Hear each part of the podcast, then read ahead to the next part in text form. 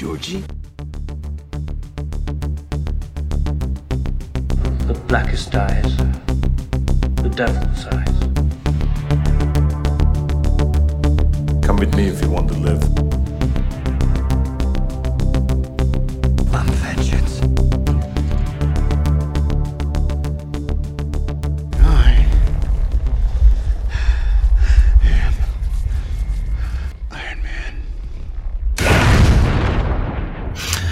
Delighted to be joined on the show today by documentary filmmakers, uh, director Christopher Griffiths and writer Gary Smart. Hi guys, how are you doing?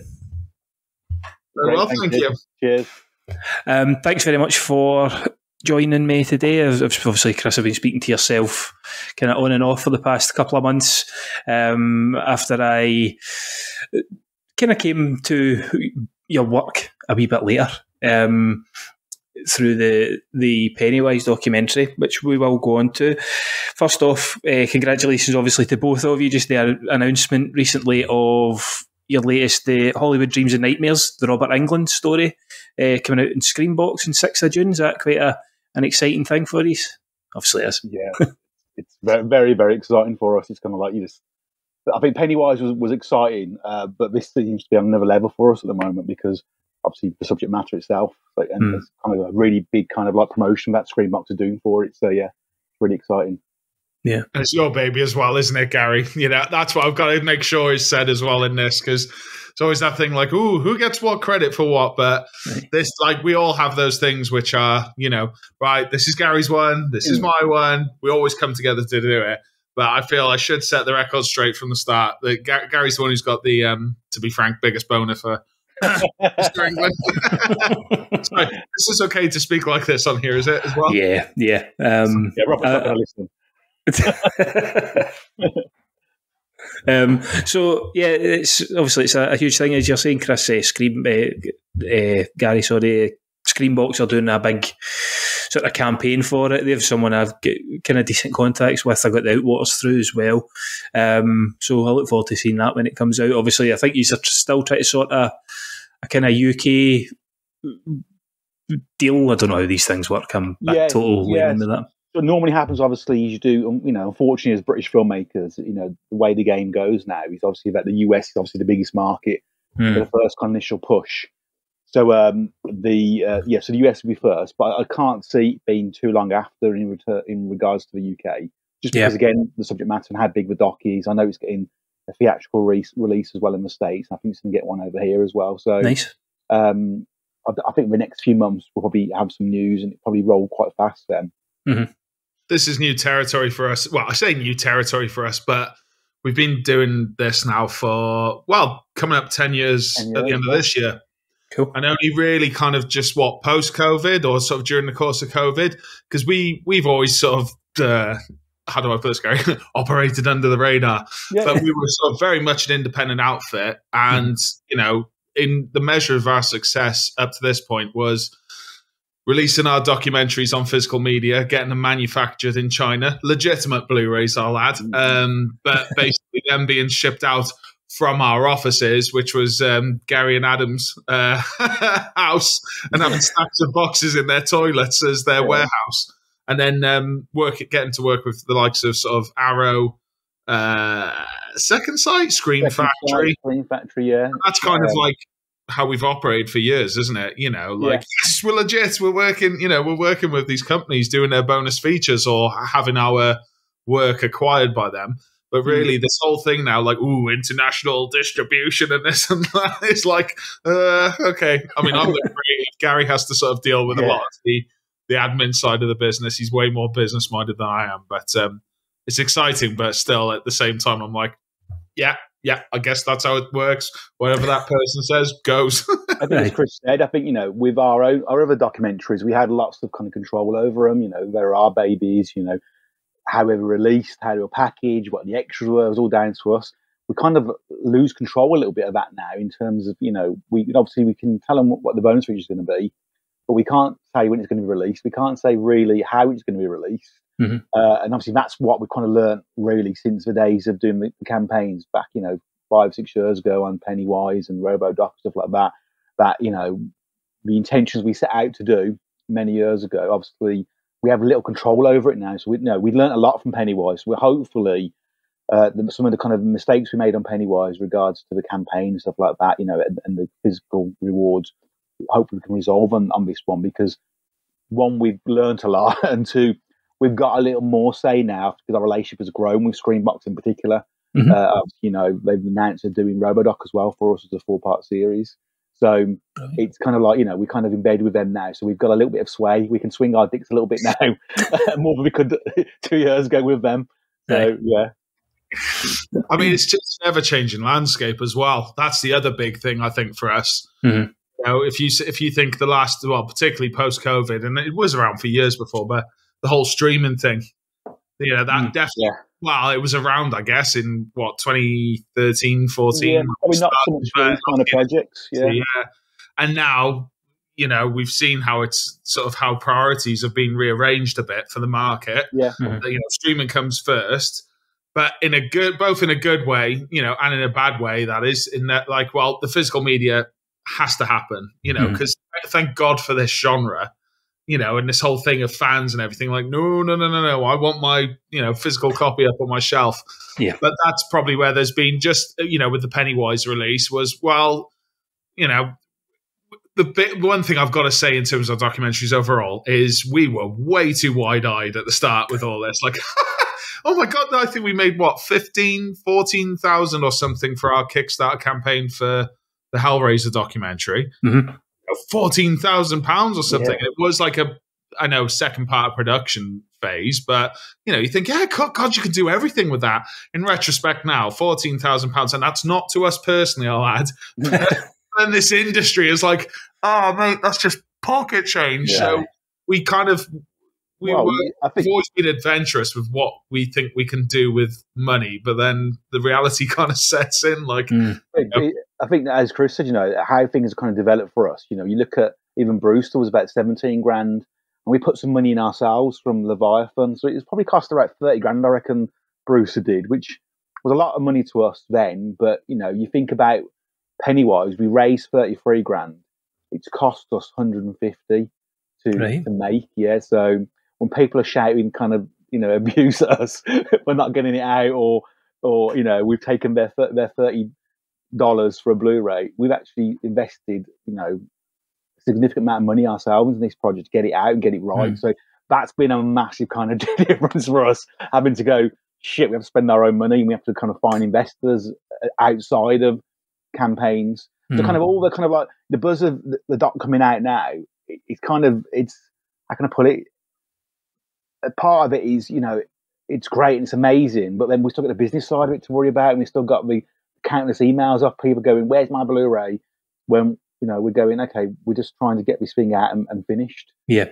Yeah. So it kind of, it, it's a little sting a little bit, but we are really proud of it. I think you know I was with Chris last week and we shot a bonus feature for the uh, Blu-ray, like a, a director's introduction uh, Mhm. or conversation, and it was kind of just fun. You kind of talking about the doc again after after, but you know all this time of, of post and being around Chris's house like every weekend for like six or seven weeks, and just Mm. sit there and have a bit of a laugh with it and just chat about it. It was quite nice, yeah, as opposed to sitting next to a computer.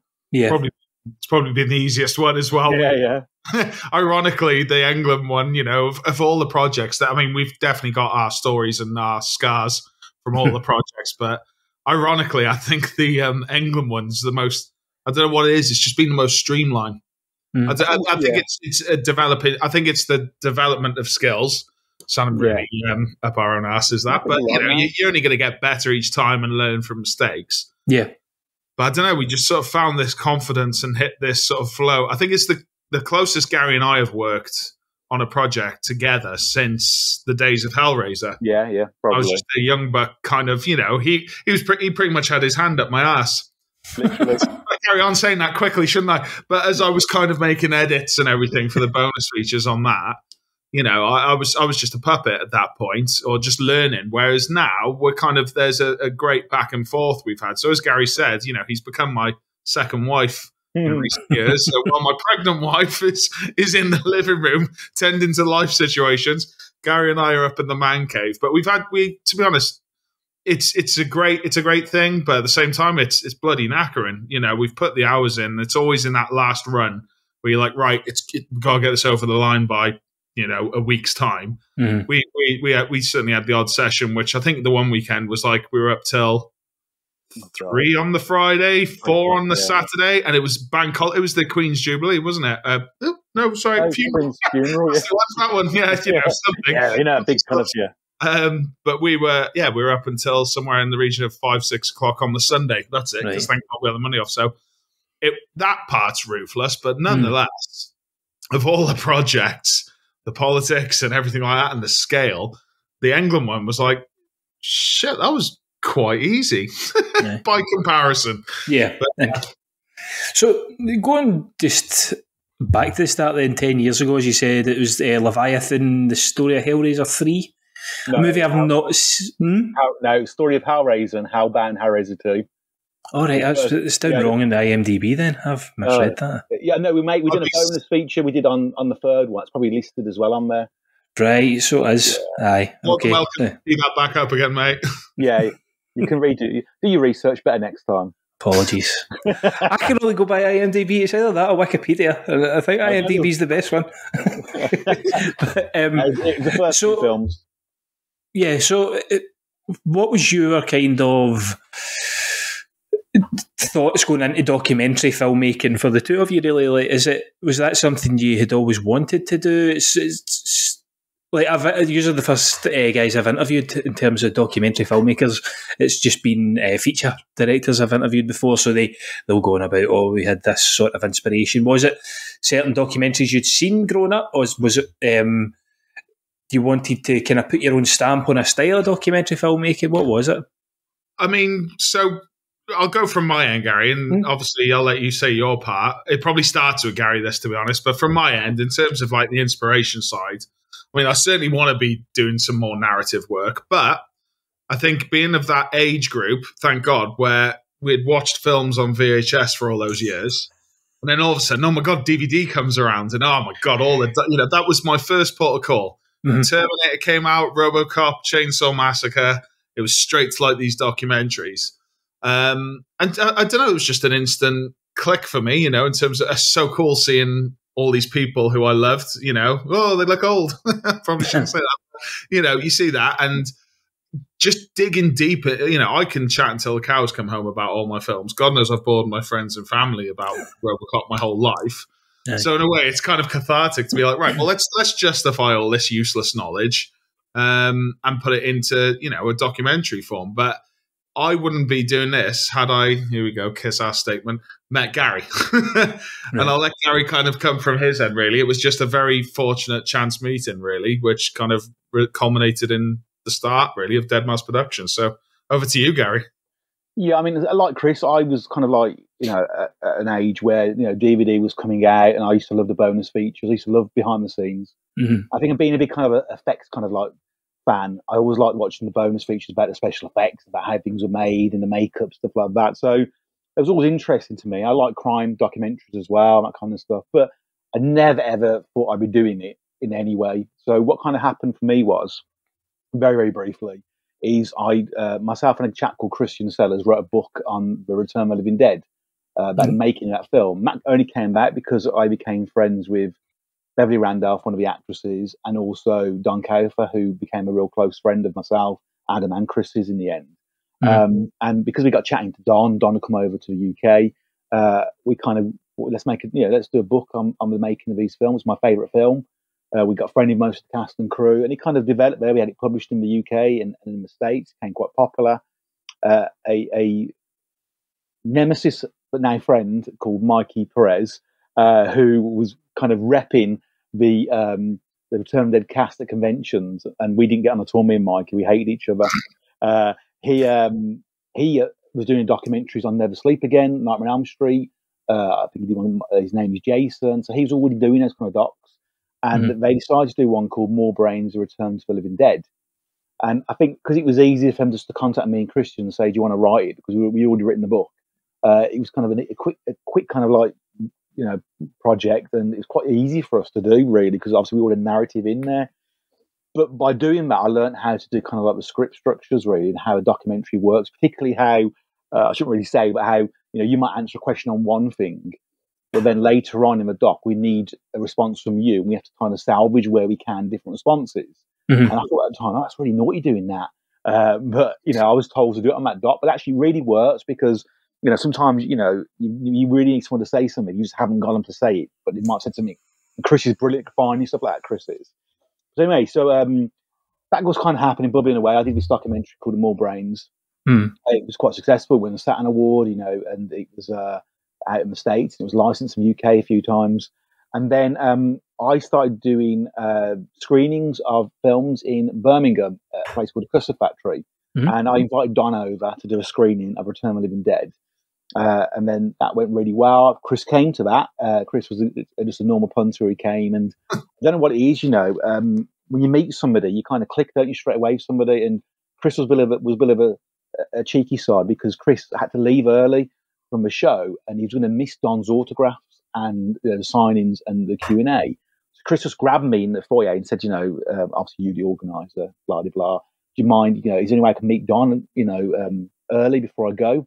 And I obviously I was really friendly with Don, so uh, Chris went backstage, met Don, uh, got his autograph and a photograph, and we just kind of connected on Facebook then. But again, it's kind, it's kind of thing when you meet somebody for the first time and you kind of you really connect with them. And don't, this is, don't get all big headed, Chris. no, I watched for music to kick in. Soundtrack, romantic Uh, yeah, music from Pulp no, but Fiction. it- you do, and you fall, you know, so you fall for him. But I think about Chris, I really like. I don't know what it was about him. Um, I just really liked him. He was, you know, back then he was even more kind of like, you know, eager and, and excitable. He's got more grumpy of his old age, but that, you know, he was like really keen to talk about the films and whatnot. So anyway, after we did it, we did a, a screen of uh, Hellraiser one and two, and we invited the cast there. We had Simon Bamford and we had uh, Kenneth Cranham, Geoff Portass, Nicholas Vince uh, to come and do a screen of that. Went really well. And then I, by luck, got in chance with Brian Cox, the actor from Succession now. But obviously back then, you know, he was really known for like X Men 2, but also he was the first Hannibal Lecter Hmm. in Manhunter. And Brian was doing some filming in Birmingham. And I managed to just, you know, reach out to his people and he agreed to come and do a screen of, of Manhunter and the film Trick or Treat. Um, and I knew Chris was a big Manhunter fan because of his Facebook posts. I knew his dad was a big fan as well because, you know, typical when you meet, you come friends with one person and then suddenly that his dad's interested in film. His dad added me or I added his dad, you know, and that kind of develops, And you know, as film fans really, not anything creepy. you know, it's more, you know, trying to, find his, trying to find a picture of his mum. Um, but no, his dad's a huge film fan as well, so we got chatting. Uh, and then Chris came and did the, the, the interview for that. Went, it went really well again. And then we just sat there one day, and I just said to these people we were working at the time, "Why don't you do a documentary on Hellraiser?" And because no one else has done it, it's you know it's a British film, one and two. Well, primarily British. It was filmed over here, mainly British cast and crew. Mhm. Uh, we know the people now. You know we've got the key people in. You know Cenobites and, and the makeup guy who created Pinhead. Let's just do this doc, and it kind of was a bit silly idea, and it kind of evolved, and politics got involved, and the guys we were working with disappeared, and then. I, uh, I asked Chris to get involved. Um, Chris was only meant to be involved in a very small bit, really, because the other guys didn't want him. they want it was a space he's just going to come and help, you know, do a bit of kind of like B roll and stuff like that. But then me and Chris kind of took it over then because Chris was enthusiastic and obviously he knew he wanted to get into documentaries and, filming. Uh, and then our friendship developed, and then it, we ended up going to the States, and that's what it was basically. Long story short, and we, you know, Adam obviously was involved as well, our, our, our co-director of the company. Mhm. Uh, became really close friends, and, and that's how it kind of started from Hellraiser, uh, and then it's spiraled then to obviously Brewster and so on. Mhm. That was a really kind of long, short story. That's, that's great. Um, so, uh, what I find quite interesting, Gary, obviously, in terms of writing for a documentary, how does what is the kind of process behind that? Is it? It, it seems quite like, again. I'm just going off like, being a very layman in terms of what I know about documentary filmmaking. Um, you're saying about like scripts and things like that. Is it kind of trying to angle guests into certain discussion points, or how, Yeah. how does the writing work for The, that? the writing's really weird. I mean, obviously, I've, I've dabbled a little bit in some narrative. Chris did with me on, on one one of my projects, but that's a lot different when you do that. When you're writing a script, obviously with characters. Writing for a doc's really difficult because you're not really writing. Really, I think the writing comes in the edit. Uh, basically, you've got an idea of the structure of a documentary you want. And most documentaries follow the same structure, you know, in terms of, of any any film. Is obviously pre-production, production, post-production, legacy. It's pretty simple, really. And within that, you obviously get director coming on board, you get the writers, you obviously get the uh, the casting, and that's a long process. Obviously, in a doc casting process, you know how each actor was obviously picked their role, uh, makeup and that kind of stuff. So Mhm. you kind of have a narrative structure there, and then you ask questions based on that narrative structure, and obviously through research as well, knowing what people do. Now, the biggest fuck up we made on Leviathan was, you know, and it's probably my fault, wasn't Chris's. Chris wasn't involved on, in the writing stage at that at that point. Was I asked every single question, same question to every single person. So we went in and we'd interview people for four hours, and we didn't, you know, have thirty pages of questions. Mm. And the problem with that is, one, most people their stories develop over the years because they've heard stories at conventions, and it's not really their story. They weren't really there, uh, you know. But they've obviously they're telling somebody else's story, and Yeah. the usual crap is what was it like working so and so. What was it like with that person? Uh, and we kind of, and then what you do then is you have to go through all that. You have to transcribe the interviews. And back then, obviously, he was actually listening and typing. It isn't like it is now. Chris has found a, a very ingenious way of obviously transcribing now. But back then, it was literally sitting there with a pair of headphones and typing and then putting time codes in. And it took it took months to do. What you do then is you then on a script edit, you put the headers for each topic you want to discuss. You put pre-production, casting, directors, you know, and then you go through every single transcribe and find where someone's talking about that to a line from somebody and Right. then you put it into the script. Mhm. And again, you know, this is where we've learned a lot because on a script, when you're reading it from a Word document, it sounds great, the narrative flows, you know, but when you actually go to edit it, um, the, the it's a completely different beast because someone's personality might not come across, someone's someone's you know, previous person might be really fast at talking and energetic, the person's really slow and low. There's a couple of ums and ahs in there. People don't finish their sentences properly. They go into the next sentence too quick. So that's where Chris, I think, particularly has developed his skills, obviously, in editing. So I think that the writing, obviously, is important for the structure. Of course, it is. But then the writing comes in the edit, the Mhm. actual editing, because you're then writing with your fingers. Sounds stupid. You know, you're going through it and you're finding kind of key moments and pacing and you know and moving stuff around. So I think that's where we've all developed. And I know the people we worked with on Leviathan, it was seven hours long because they literally the editors took it from the script straight onto the page, uh, Mhm. from the page straight onto the screen, and it just didn't flow well. So me and Chris, when we had to do a new version of Leviathan for the arrow cut, we obviously then developed our own kind of style on that then, and it worked a lot better. And it Mhm. worked nice Fright Night.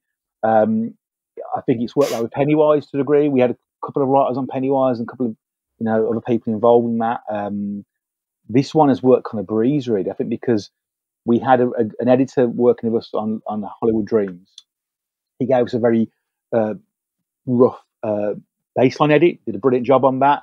Then Chris then came in because what I think Chris is really good at that bigging him up. I think he's good at finding humour, and that's the most important thing in documentaries. He's finding humour. It's finding the person's personality, and I think maybe a little bit on. If I'm being honest, I don't think we find that too much in Pennywise too much.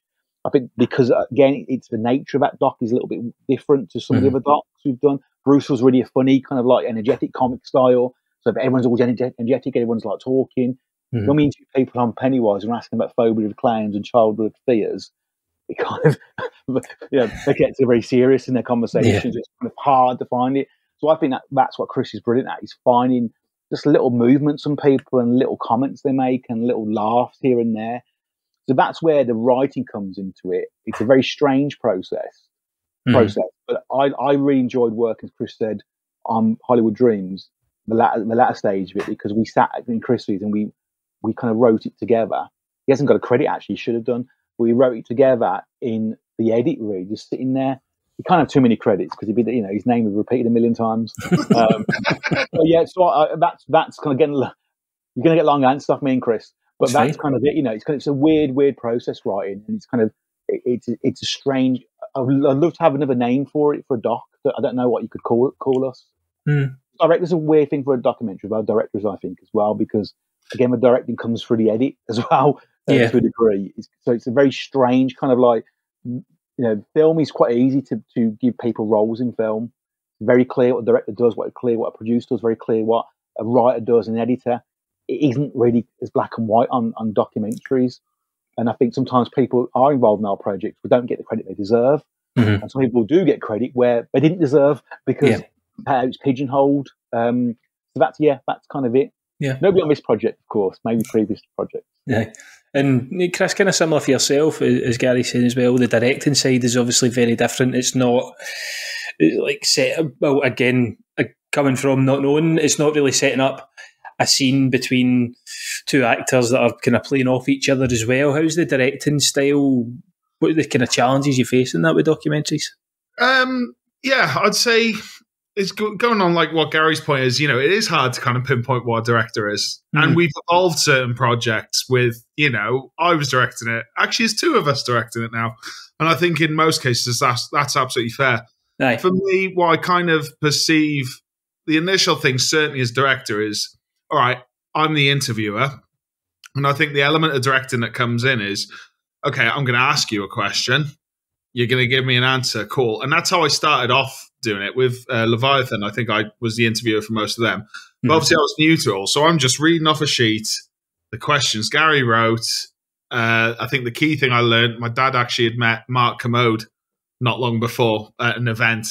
Mhm. And so I got his autograph. And what his autograph said, it was just before Brian Cox, actually. It was like, you know, he told him what I was doing. I was going to interview Brian Cox. And he said, Oh, the key thing of interviewing is make sure you pay attention to the interviewee Mhm. which I I know it's obvious, but it is fundamental. And believe you me, I've had a moment in the past or two where I might have just, I might because I've some jobs I've actually sort of done the camera, the sound, the light. You know, we're very, very uh, guerrilla in our approach, or have Mhm. been in the past. And th- that moment, you kind of like go, your attention goes that way. I'll come back and ask them a question. I go, uh, so, uh, so what was it like working on the film? They're like, I've just answered that. You're like, oh shit. So, yeah, absolutely fundamental to uh, pay attention. But I was just literally initially asking questions on the sheet, get the answer, on to the next one. Mhm. As times progressed, and you can't, and what I love about this editing, the directing part, everything about it is you. It's the whole learning process, right? I'm not going to do that again. And both being the interviewer and the editor on these projects, I Mhm. want to kick my ass so much sometimes in the edit. I'm like, oh, why didn't you get them to say this? Why didn't you get them to say that? So there is like an element of manufacturing I do now, and that's Mhm. only a slight bit. But one, it's about the delivery, I think, and most people are really keen. Sometimes you've got you you catch people who you interview, you know, on the wrong day, they're tired or whatever, and ultimately they're doing us a favor. So you've got to respect that, but. The more you get an idea of what the final edit's going to look like, you're like, I need that. th- This is the the cusp now. This is where it's all entertaining. This person really needs to say this energetically. So I will have to say, look, I'll give them context to what I want them to say back to me. I'm like, all right, look, this was a big thing. The film was huge and successful. So how did that make you feel? How did this, you know, but project that because mm-hmm. yeah, it's all well and good hearing the facts. So I think that's what, you know, I think Leviathan, we, we lucked out a bit with a number of people on that documentary. But in other cases, I'm like, oh, why didn't we push Yeah. certain people to give us a bit more of a hyped up answer? So that's definitely one element, I think, in the directing of a documentary is the actual interviewing. Yeah. You know, was it uh, act, you know, you act, they react kind of thing. So that's what I quite enjoy doing there. And then I suppose again, it's it's the editing uh, is a big part because it's the overall feel, the pace of the documentary. Mhm. Getting involved in the music, I love doing that lately now. Um, you know, because like right, it's good. This is the motion. It's really corny to put it this way, but document these projects at times just make themselves. Mhm. You're kind of like riding a wave. You're going like, okay, cool, right. We're going into a bit of a lull here. Yep, cool, right. Musically, this is where it's going to go, and then right, you need a beat, and that's and now because I think like that in terms of the edit, I'm taking that back to the interviews. I can Yeah. sort of get a gauge, a sense now of like you know, whereas before I didn't. I sounds again corny. I didn't have a vision before. I was just doing what was on the page. Whereas now I'm like, no, no, no. This this is I've got more of an idea of what the end product is, and I think it's important to have that in a way as well. And I'm sure, uh, you know, I know as an example, I know George Romero came from the editing world before he became a director. Yep. And when I hear sort of anecdotes like that, I'm like, okay, yeah, I can see why a lot of editors might get into directing because they see the final product Mhm. and they might have an opinion of either their own work or someone else's where it's like, oh, if only you'd just done that. so it's all about like coverage, performance, and you know even little things like you tell people at the start of an interview, oh, you know, I need you to put the question in the answer, the context. You know, what was it like working on this film? Don't just say to me it was great or terrible. Working on the film was. Uh, so at Yeah. times where someone's giving you some gold dust, and this is where it's important to pay attention. They, you know, I sometimes like to give them an open platform to just, you know, look, I'll start this off. You go renegade, and we've had a few people like that. Lance Henriksen uh, on this, Eli Roth, that guy, those guys. You just literally almost go. Two hours later, you're like, question so no, you answered question two, three, four, five, six. So when you when you're paying attention, you need to kind of almost know what it's going to be like in the edit, or try and gauge it. So you might Mhm. have to backtrack a bit and say, "Oh, can you say this again like that?" And that's the kind of element of manufacturing. And if you if you've really got a strong idea, like, "Oh my god, this will work really well," I think Peter Weller for RoboDoc, um, hopefully we got we sort of nailed because the edit of RoboDoc or one edit of it was already done. So Right. for Eastwood and I on that project, my co-director there, we were able to say we know what's there already. How mm-hmm. do we Weller to fill the gaps in a way? And we've got this person saying that about you. What do you have to say to that? And we knew how it was going to work, and ultimately it did in the end. So sometimes it's quite fortunate when you have like these belated interviews and you've got all the other materials together. You can go, oh, I know exactly what to do, but it's trying to guess that up front Yeah. now. And I think uh, you know, Gary said these things find themselves in the edits. Mhm. Um, I know I'm I, I keep badgering on at him uh, about like you know the next one. I really want to kind of like map out roughly how it's going to go, but sometimes you're just at the mercy of. I think, I think what Chris said, presented to you. what Chris said really important. I think what I've just picked up Ben, and it's kind of really true, is that it's how you, as an interviewer, behave in front of the interviewee.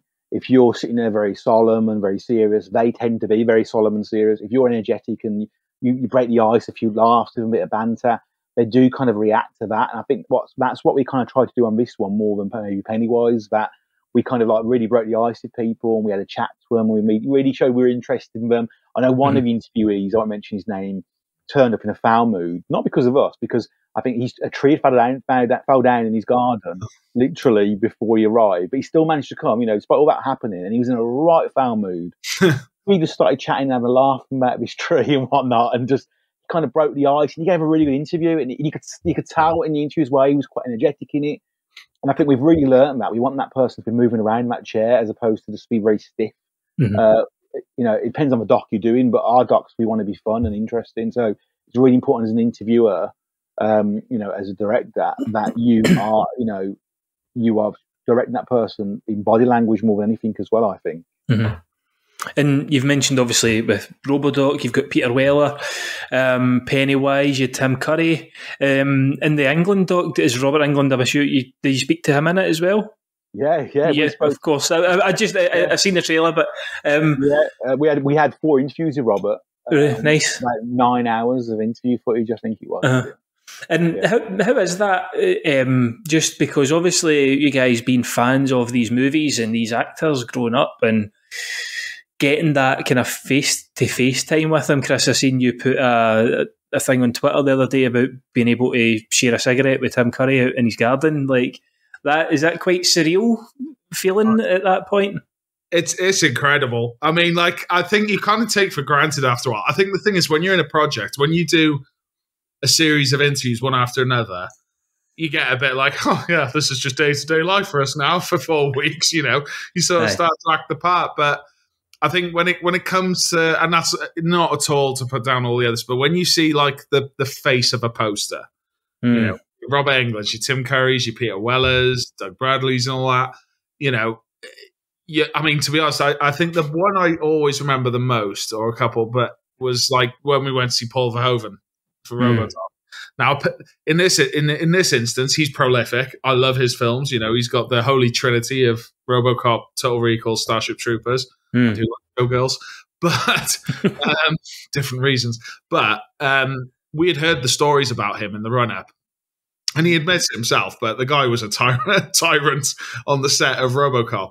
Hmm. So we were having this picture built of him, you know, like oh god, right, you know, I'm, I'm anxious as hell now. He's a provocateur and this and that, and I just I'll never forget that moment of time when we were uh we had to travel up to was it Malibu Malibu, yeah, Malibu. yeah. Malibu way, and you know we had about an hour and a bit to kill, so we went to like a breakfast house, and it was about five, six of us just sat in that breakfast house. Yeah, I think some people were just casually chatting away, but I know probably Gary was the same, but certainly for me, I just felt that like I need to go outside and have a cigarette. Do you know what I mean? Like the, the tension build. The same happened with Tim Curry because we went to his house. Mhm. Um, and in all instances, you, I think it's that age old thing, isn't it? They all piss and shit the same as us. So you've got to have that in your mind, I think, for the most part. Mhm. And then hope that you can kind of, like Gary said, chip away a bit because it, that's the thing going on the directing thing again. And for all of us and for the project, you know, if you if you go in to an interview, someone's in a bad mood or someone's putting up a bit of a brick wall, it's gonna, I, uh, for my two cents, it's gonna show on the Mm. film. So it's always it's it's quite fun. It's like it's just charming them, and I think we're, it's quite good in a way being foreigners when we go to these places because we're like, oh hello, oh we're all like Hugh Grant, oh bollocks, bugger. you know, we kind of put on this like act in a way. We, I think we all up the Britishness ever so slightly. You're like, see, we're not like all the other assholes around you. That's not to say the people around are assholes, but kind of play that card a bit when we meet them. So I, I've definitely, I've definitely developed a few lumps in my pants before interviews. I think I left my phone, didn't I, in Hmm, Tim Curry. 11 just before Mm. Tim Curry. Oh, like God. my mind was so preoccupied. We pulled up outside his house about 20 minutes early, and we're all sat there like, right, shh, got your stuff. Oh, it was all the kids. Uh, uh, uh. And then I just went, fuck. I- And I knew exactly why I'd done it afterwards. I'd left my fucking phone on an ice cold coffee machine or whatever because I was just so anxious. And then once Mm. you get into it with them, you you just you this again sounds so cheesy, but you just get into the moment with them, and that's Mhm. what I really like. You know, unless Yeah. you have technical hiccups, which that can obviously affect an interview. Yeah. You know, uh, uh, uh, sorry, camera's not on, or someone's not bothered to put the B cam on. Historically, we've had that before.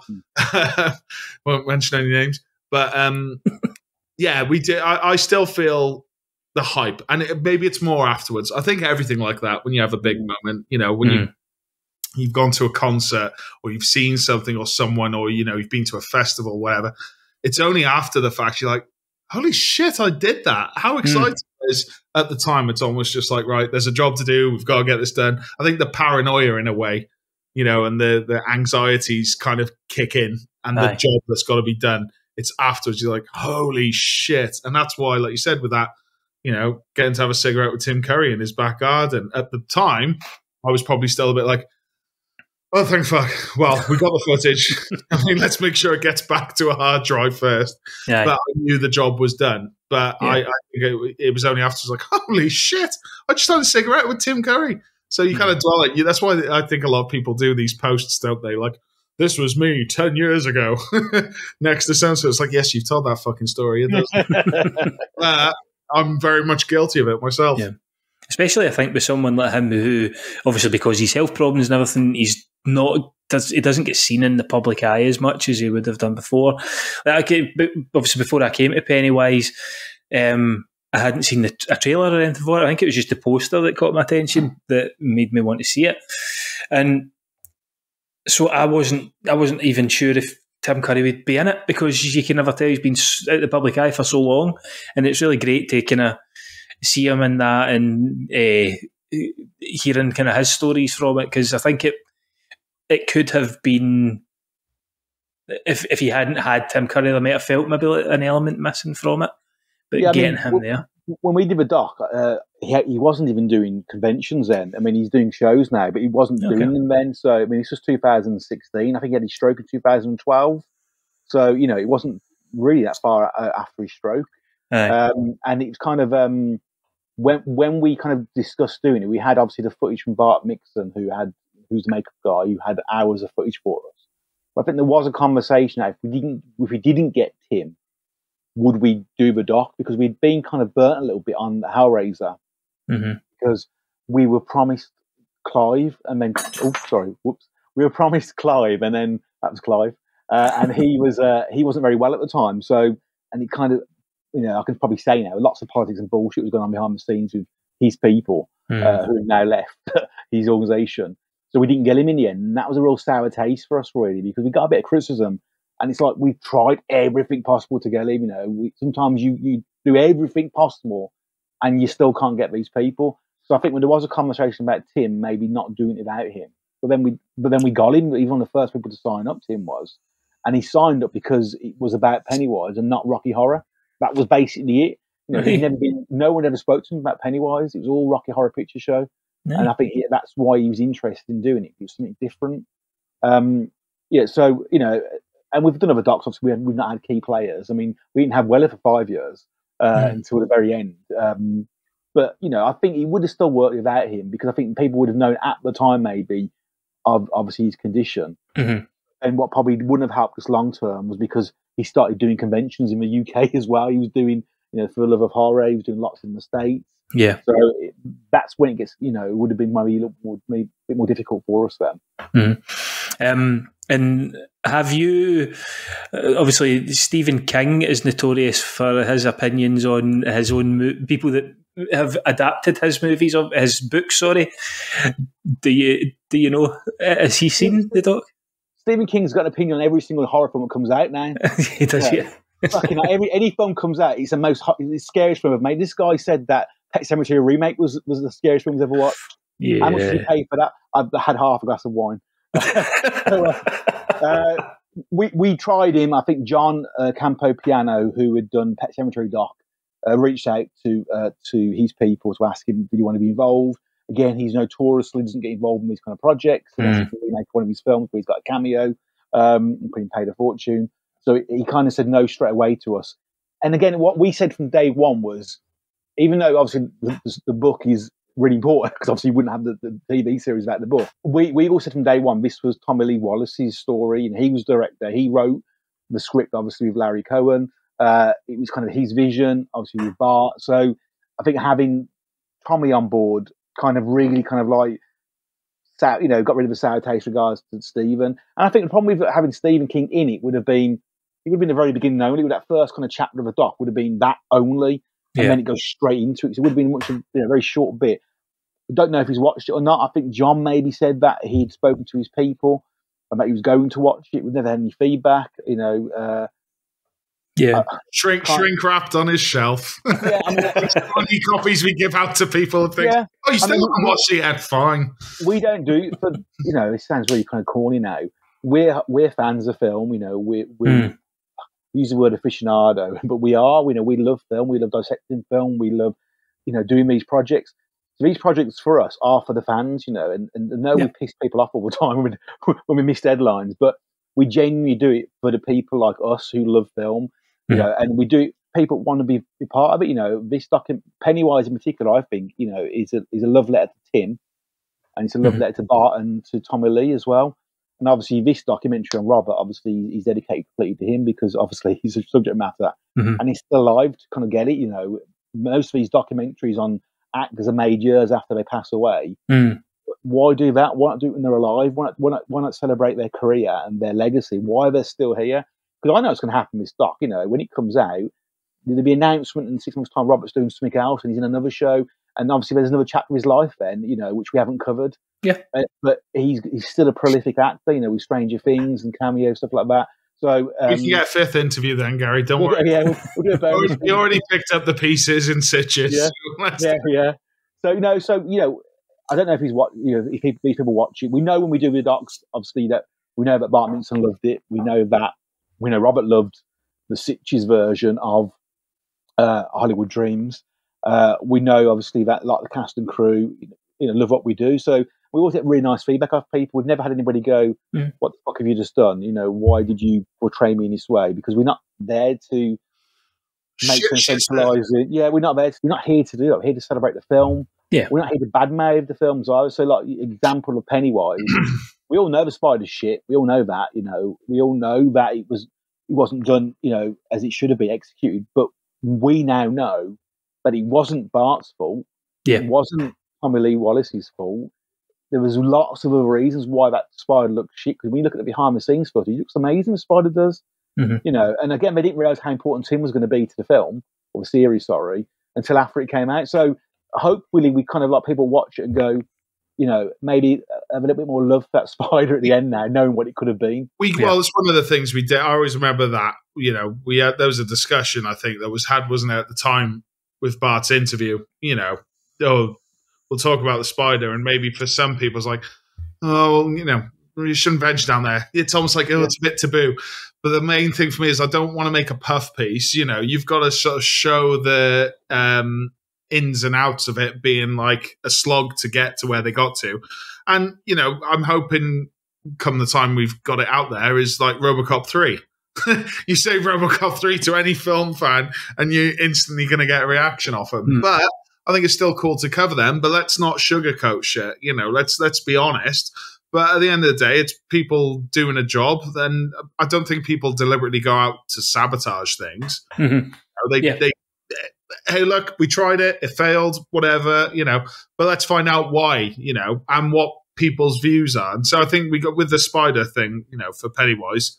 We, I think we had one bit of feedback off someone saying it was too long that section. it was like, well, watching it again, to be honest, I think actually, no, you- you've got to dedicate the time. And in fact, what um, I was taught by someone was what's called the shit sandwich on any topic, where say something, you know, you have a nice little cluster of positives. Let's go into the dirt and oh, it's fucking horrible. Oh, that person's an asshole. But then let's come back around and go, oh, but at the end of the day, it was that, you know, as long as you do it in a respectful manner, it's always worth just covering the warts and all in that respect. I, I don't think there's any stones we've really left unturned in that respect, is there? Yeah. And I think um, with everyone knows about the spider from Yeah. the end of the the TV uh, the TV movie, so it's important to give it its time and give it its kind of its due or its criticism, as you're saying. It's, Yeah. it's something that's important. Um, and all that BTS footage we got as well. You know, Mm. it's like, well, it's got to go somewhere. And you know, and if anything, yeah, thank God, you know, that's one of the, my favorite parts when we do these as well is the whole digging out of the dirt. Like, oh my God, you know, we've got these never before seen. We actually paid to have them digitized dailies from RoboCop. nice. you know. And so that's always one of the struggles because, as you can imagine, there's a lot of editing. Otherwise, people look like Thunderbirds because they've been chopped up so much in the dialogue edit Aye. that you need coverage. And so when you've got a wealth of material like we did for Pennywise, you know, all that behind the scenes, uh, the fair, the um, spider footage, well, let's utilize it because I think that's what, you know, certainly what I look for in Mm. docs. What are you going to show me that I've never seen before? And I think it's always quite, uh, apart from that, Gary. Um, yeah, no, um, that's that's what I do enjoy. There you go, full glass of wine. That's why I always enjoy it. Like, holy shit, you found this and that, you know. Um, and when these studios announced, like, I don't know, Scream Factory, it was only a VHS print, but of Exorcist 3. You know, Mm. that's what gets the fans going, really, Yeah. is when, holy shit, you found that thing, you know. Aye. Yeah, I think um, my favourite kind of scene involving the spider bit is when they're talking about. Uh, I can't remember. Was it this? It wasn't a stuntman that went inside the spider, was it? Uh, Brent, Brent Baker, he, he got bruised. Aye, they just they just chucked him off the side or something, and they just oh we forgot about the metal bars that were inside it. It's like it's quite an oversight there. You wouldn't even bother if that went wrong. That was quite interesting again, but it was it was uh, he seemed to love uh, being a part of that part of the spider, as you're saying the shit sandwich. You speak about his involvement and the kind of making of that part of the movie, uh, the, the movie, and yeah, it was really cool. Um, the really sad thing about that is, um, obviously, you know, Brent hadn't been interviewed about that before, mhm. and we had that footage of Brent obviously inside it as well. And unfortunately, Brent passed away uh, not long after we did the doc. So he obviously, but now his story's out there. Do you mean? And yeah, fans know who Brent is, you know, and he died quite young, really, but he wasn't very well. But it's kind of like I think that's what we like doing as well. You know, we've got Gene Warren Jr. in it as well. He passed away. Mhm. Most of our people passed away, Before but it's but it's their stories being told, isn't it? Ben, it's like where they've never had a chance to talk about that. Now they're on something on a documentary, which is obviously now, obviously with with, uh, with Pennywise, obviously it's successful and it's been seen across the world, and Mhm. that story's been shared now. Finally, Yeah. Um, couple of last wee bits before I, I let you go. Obviously, you've got the Englund one coming out. Um, is Gary, uh, Chris, you were saying for Gary, this was his, he was the kind of driving force for this. Gary, how, what was it like getting to kind of see, maybe sounds a bit of a, a cliched line, but kind of see behind the mask almost with Robert Englund? It's really weird because it's kind of like, as Chris said earlier on about meeting kind of like your, your idols and I've always been a fan of like villains. I just always have been. You know, any film, if it's got a good villain, it's a great film for me. So, you know, meeting Ronny Cox, obviously Dick Jones, meeting Tim Curry, meeting uh, Don Calfa wasn't a villain, but obviously he was a big kind of like um, actor I, I loved as a kid. Ken Cranham, and then the one I really wanted to meet then obviously was Robert. I never had a chance to meet him. Mm. Uh, you know, I've been to a few conventions when he was there. I was didn't up the courage to speak to him. Uh, so then, when we finally got him on board on this, and you know, and he's, he, Robert's notorious, notoriously hard to get hold of, you know, in terms of obviously getting to him. Right. Uh, and there's two ways: you either go through his agent or you go through his wife, Nancy. Okay. And his wife, Nancy, he's kind of like he's kind of bodyguard, really. Nancy is. She's like the gatekeeper of, of Robert. So I sent a real long email to, to Nancy. I got her details, and it was like you know, a gushing email, but kind of from the heart as well. You know, I'm you know I'm a kid from a council estate who loves Freddy Krueger and you know love Robert's work and you know, I want to celebrate his career and you know this is a big thing for me to do. And then I got a response saying Robert, we'll call you on Sunday at seven p.m. I'm thinking shit. You know? and and I'm thinking he's not going to call. He's not going to call. And then seven o'clock comes Sunday evening, ring, ring, ring, and it's an unknown number. And then I answer it, and obviously it's Robert, and he's just like straight away, just like friendly and just down. It was really weird. It was like, no bullshit. He was like, now what, what do you want to do? I said, well, what do you mean? He went, what do you want to make? And I said, well, I want a celebration of career, blah, blah, blah. And he went, good. Because because everybody talks about Freddy. Because mm. I understand that. I understand that Freddy sells. But I want you to talk about the other stuff I've done, you know, mm. because I, you know, I started off in comedy and drama, and then obviously I got into Freddy, and then, uh, but you know, it's really important. Freddy's really important. We'll discuss Freddie, but please look at my other films. And he gave me a list of films over the phone to look at. And then uh, I ended up meeting him then, going for a meal with him in London about a month later.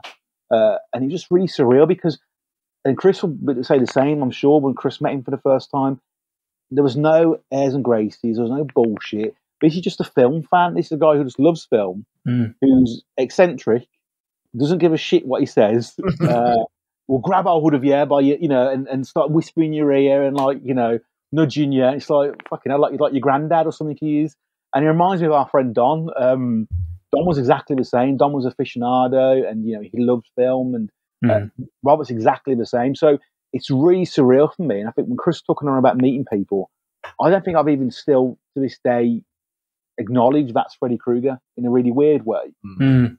Even though when I was a kid, I had Freddy Krueger on my bedroom door as a poster, and I had like the masks and the costumes, and now I've got all this shit of Freddy. And you know, I've got Robert pictures of Robert around the house now. Obviously, pictures of me with Chris and Robert and Adam with Robert on obviously on the wall and stuff like that. I still don't think I've acknowledged that that's Freddy Krueger. Mm. I've kind of disconnected it in a really weird way. I can't, and and I think that's really a good thing, really, because I think if I remember going to see Ken the first time at a convention in about probably about 90, 98, 2000, and I was shitting myself, Ken Cranham, and I, I was there shaking with his fucking picture and now he'll text you and just have you know, and he'll you know we'll meet up with a coffee in London for him. He's done some projects with us, hmm. and he's just you know an old man who likes to talk, you know, yeah. and and uh, and that's just a weird thing. As Chris said, Chris recently, they all shit and piss, you know, at the end of the day. Mm. And some, we've met some actors who are assholes, you know, I won't mention names, who maybe, you know, know that we need them more than they need us. We met some actors who are just really appreciative of us doing these things and actually become friends with us because they they love the fact that we're taking time to do it and they love the fact that we're fans. And I think when we're in Sitges with Robert, he was just sitting there talking about film. You know, I've mm. got a very specific film taste. I have. Uh, Chris has got a little bit more more uh, a, a classier films taste than me. He'll watch some foreign films, stuff like that. You know, mine was very much like horror, horror, horror whereas Chris obviously has branched out. So when Robert's talking about film, Chris could engage in that. It's just two film fans chatting. And it's mm. so strange. He's it's Freddy Krueger. He's such a geek. yeah, yeah, he is. Yeah, a film geek. Yeah, he's also just he's just how can I put it without sounding like a he's just a normal person who likes ribbing people and likes having a laugh, and he'll point at somebody and go, "Look what they're wearing." You know, there's Aye. nothing about there's nothing about him which is bullshit. No, and but Nancy's the one going, "Shut the fuck up, Robert," you know, because she's his bodyguard, base. She's the one who protects him because We- he'll spend all day talking to people. Well, we went we went out when we I went out with my wife and we went out with like a double date with him and Nancy the one day. Yeah, I wasn't invited. Swear to God, but no, but it was like what you're saying about him. It, my wife and I are looking at him and his wife going, "Fuck, that's us in the future." no, but she's like she drags him down and his mouth will run, you know, and Yeah. he's got that kind of real crass, you know, not not obscene but crass humor. Hmm. Oh, it's like a big dick and all this and that, you know, get excited when saying it. And she's like, Robert, calm down. And I'm just looking at my wife going, it's not going to get any better. It's not get any better. I think that, like I said, it's surreal. I think I've watched, I've at least watched the first Nightmare on Elm Street since we've done this because it can get a bit like, oh God, I never want to watch these Yeah. films again because you're obviously looking for the edits Hmm. that clip, that clip. So you watch them inside out, back to front, you name it. But I've definitely, you know, we're not trying to be, uh, what's the word, you know, uh, cocky and egotistical when we say, oh, you know, we're, we're just numb to it or whatever. I think in a way it's a good thing, as Gary said, because you can be professional, you can conduct yourself around them. But I think at the same time, I want to try my best to grab back that feeling of like, yeah, me too. You know, so whenever we're watching, I mean, a lot of the people we've met are on bloody Murder She Wrote as guests. oh, look, it's Johnny Cox. Oh, look, it's Kurtwood Smith on Nancy Allen or something like that. You know, all these people, and my mum bloody loves uh, uh, Murder She Wrote. So, you know, if anything like that's on or Tales from the Unexpected, you know, it'll be like this to Rach. It's my mate. It's my mate. All right, shut the fuck up.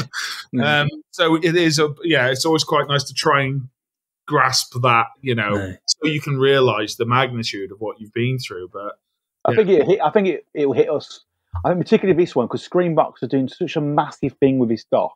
Hmm. And already, you know, the last week it's been amazing. We got the press last few days with the trailer, and I know obviously I can't go into too much details, but I know the release they're doing for it is going to be pretty huge, really, in terms of the physical releases and the merchandise stuff like that. So it's kind of like, you know, I think that's when it probably hits when it all calms down and you know, and everything's done. It will be like, shit, we've done this. You know, we, you know, Mm. we've achieved this. And I think the other docs are amazing, and we're really proud of them. But I think because of circumstances, a lot of it, you know, is very difficult for us to to, you know, bask in the glory really of, of those docs because of the politics and the business side behind it. Yeah. Uh, I, I hope one day we can just sit back and it's a legacy for ourselves, you know, and just go, you know, two, well, including Adam as well, three film fans who, all from kind of like, you know, working class backgrounds, have managed to, to achieve something, you know, what our friends maybe in school wouldn't have achieved. And I think that's what I'm most proud of, uh, you know, that we, you know, we've gone and done this, we know, and we did it because we, we, we had the drive to do it. I think I was going to say at the very beginning, I'm, I'm the kind of person, I know Chris is as well. If someone says no to us, we'll, we'll go out and fucking do it. And that was particularly with Robocop. Mhm. Somebody, again, won't mention their names, told us, somebody who had been involved in celebrating the franchise at one stage um, in a book format, uh, told us um, not to not to pursue it. You know, this is not a project you should Don't pursue. bother. No, no one's going to be involved in it. You're not going to be able to get anybody. Don't bother. And I remember me and Chris had a conversation after going, "What, going, what do you think?" And we both said virtually at the same time, "Fuck him, we're going to do it." And that night we emailed Ed Neumeier, and then that was it. You know, and it kind of rolled from there. And I think that's what you got to do. You got to have a drive just do these things, and despite all the bullshit and all the stress and the money it's cost us Mhm. personally, and I think that me and Chris have rowed. You know, our friendship has been on the line. Not men, not not a lot. I mean, a couple of times. In ten years, it's not been too bad, but it has been because we're so dedicated, and invested in, in doing the right thing. Mhm. I mean, we've become so close. You can batter each other because you're close, can't you? Really? fuck off, Gary. Yeah, What did you know. say to me? yeah, I'm that. telling your parent to fuck off in a different room on the sofa. you got pissy Yeah. about something. And all I heard was, "What did you say?" Boom, boom, and I was like, "Oh shit, mum's coming to the room." I think, I think, but when you work closely with people, you, you can have that kind of side to it because we're all. I've had, you know, again, I'm, I'm not going to go on because obviously, you know, time's precious, but we've had conversations every night, you know, until you know, text messaging and phone calls about these projects, stresses and turbulation, you know. And I think one day we'll do a documentary about our journey. on these projects. You know, there's Mm. definitely a memoir there Yeah. about you know about how we've we've got to this stage and what we've had to go through. Really, And I think Mm. the fact that we're still here today is is uh, there's been a lot of uh, casualties on the way. You, mean- look at our Internet Movie Database uh, credits of crew over the last few projects. There's been a lot, of, but there's always been there's always been me, Adam, and Chris. You know, at the end of it, it's so strange. You know Mm. that we've never uh, split up. Yeah, Cool. well, uh, guys, thanks very much for joining me tonight. Um, it's been a long time coming. As I said, I've been messaging Chris for a, a wee bit, and I appreciate the time taken to answer me back and everything. Um, obviously, Englund coming out on the uh, 6th of June. What do you have? Can, can you say what you've got coming up? Obviously, I'm still working on Robodoc, but have you got anything else in the pipeline? yeah, we've got Robodoc coming out, obviously, and that's going to be a, another massive kind of thing. It's a it's a it's a four part series. Uh, probably can say we're going to you know there's going to be a season two and three on that as well. Uh, on the second film and the third film, Mhm. um, we've got lots of ideas. Actually, when we, we said when we get all this done, me, Chris, uh, Adam, Hank, and uh, Lawrence, who are our sales producers, are going to meet in London to have kind of like a, a brainstorm of a project. We are looking at a I won't go into too much detail, but a another series, uh, you know, about actors, but as a series, and maybe a, another documentary about one particular director. Nice. Uh, so we've got a few ideas. It's just again, it's getting these puzzle pieces together. Uh, I think it's definitely uh, one of them is difficult again, but we'll try our hardest to do. The other one, I think we've got enough contacts now to do it, and I think we get Cool. funding for it. We're- We're never going to do it. You'll never see us on Kickstarter or Indiegogo ever again. You'll never see. you'll you'll never see Griffiths production, you know, on Kickstarter or Indiegogo. Oh, that's it. Say- Get me out the creative. No, I didn't, I didn't mean that. I meant as in like you might set me Yeah. on it. Um, but yeah, we never, we know we've got to stage in our in our kind of like career path now that where we're having conversations with distributors about funding us from you know from the start really, which we Mhm. wanted always really. So Chris can can pursue that avenue obviously for us as a company. So yeah, that's that's got we've got coming up. Um, but again, I think the release of, of, of Icon is going to be Icon's not called Icon anymore. It's called Hollywood Dreams. Is going to be so exciting when you start seeing what they're going to deliver in terms of the physical release and Mm. the and obviously merchandise as well. They, you know, they're going full tilt on, on this for us on Hollywood Dreams. And, Yeah. And it's for Robert as well. So yeah, there's, you, it's not the last you're going to hear from us, hopefully. Uh, and you know, we're going to start pre-production soon on something else. Cool. Excellent. Um, I'll just be getting on the email uh, Screambox after this then, just bugging them for a screener. That's what I'll do. Yeah, they, they, they're too, they are really good at that. Yeah, they are. yeah. They Pennywise are really good. Just yeah, to say you've spoken to us, They- Mm. they are really good at getting the screens out. You know, we were. Uh, I, kind of I was surprised how good they are getting it out. They want people to see you know, and, and review it. So it's brilliant. Yeah, yeah, yeah. They've been good when I've uh, anytime I've got in touch with them. I think the last thing they sent me was Cube, the Japanese remake. Was that Screambox? I think it might have been. Yeah, it was. It Yeah. was, yeah, Yeah. yeah. Yeah, so There's I- loads I need to see from them. I, I feel like I've got to do this as well because like, I haven't bloody seen the Outwaters yet. I haven't seen the remake yet. I think, I think Because- they've- I've, I've heard a rumor they might be going to Europe as well, Screambox, which is about Nice. time, you know, because you know you've got Shudder, obviously. Without sounding like a public kiss ass, they've been amazing. Scream. they have, yeah, I yeah. don't get involved in that side of the business uh, Hmm. per se. I'm the artist, but um, mm, sorry, guy. But um, from what I gather and from just w- watching what they do, I'm really impressed. You know, with lack little experience, but knowing how studios and God knows what historically have treated the genre. Mm. know they are specific to genre, but like the stuff that we're working with them on is like it does really excite me in terms of what they've delivered so far, where they want to go with it, and how they nurture it. Do you know what I mean? So th- it's not just a facade or whatever, you know, and no, and I think anything. It's I think what we did as well, you know, one last thing is that you know we had lots of offers for, for, for Hollywood Dreams, and we Mm. had a, a quite a big offer of another streamer, and we we turned it down. And it was significantly more actually than Screambox, but we chose Screambox because of their dedication to promote Robert's work and obviously our work as well. Yeah. And for us, it was more about how they were going to handle the project. And we were concerned, obviously, with the other company. It's going to be thrown onto a streaming site, and that will be it. Whereas these guys really want to promote it. They want, they want Robert in their camp. They want obviously doing the podcast. They're doing the interviews with him. Uh, you know, we're doing obviously you know, some screenings and obviously the whole package we're, we're doing. So, so, you know, we've done. You know, we we are so impressed with them. That's why we, we decided to go with them as opposed to an- another interested party who is offering a substantial amount more. Really, so it's not about you know, going on about. It's not about the cash for us all the time. It's about it's Yeah. about getting our work out there the best possible way. Yeah. Really. Is there money involved in these? Oh, all this bloody time I've had my pants down. Fucking hell. And and on that note, uh, Chris, Gary, thanks very much for your time. Um, and uh, Hollywood Dreams and Nightmares, the Robert Englund story, is out 6th of June on Screambox.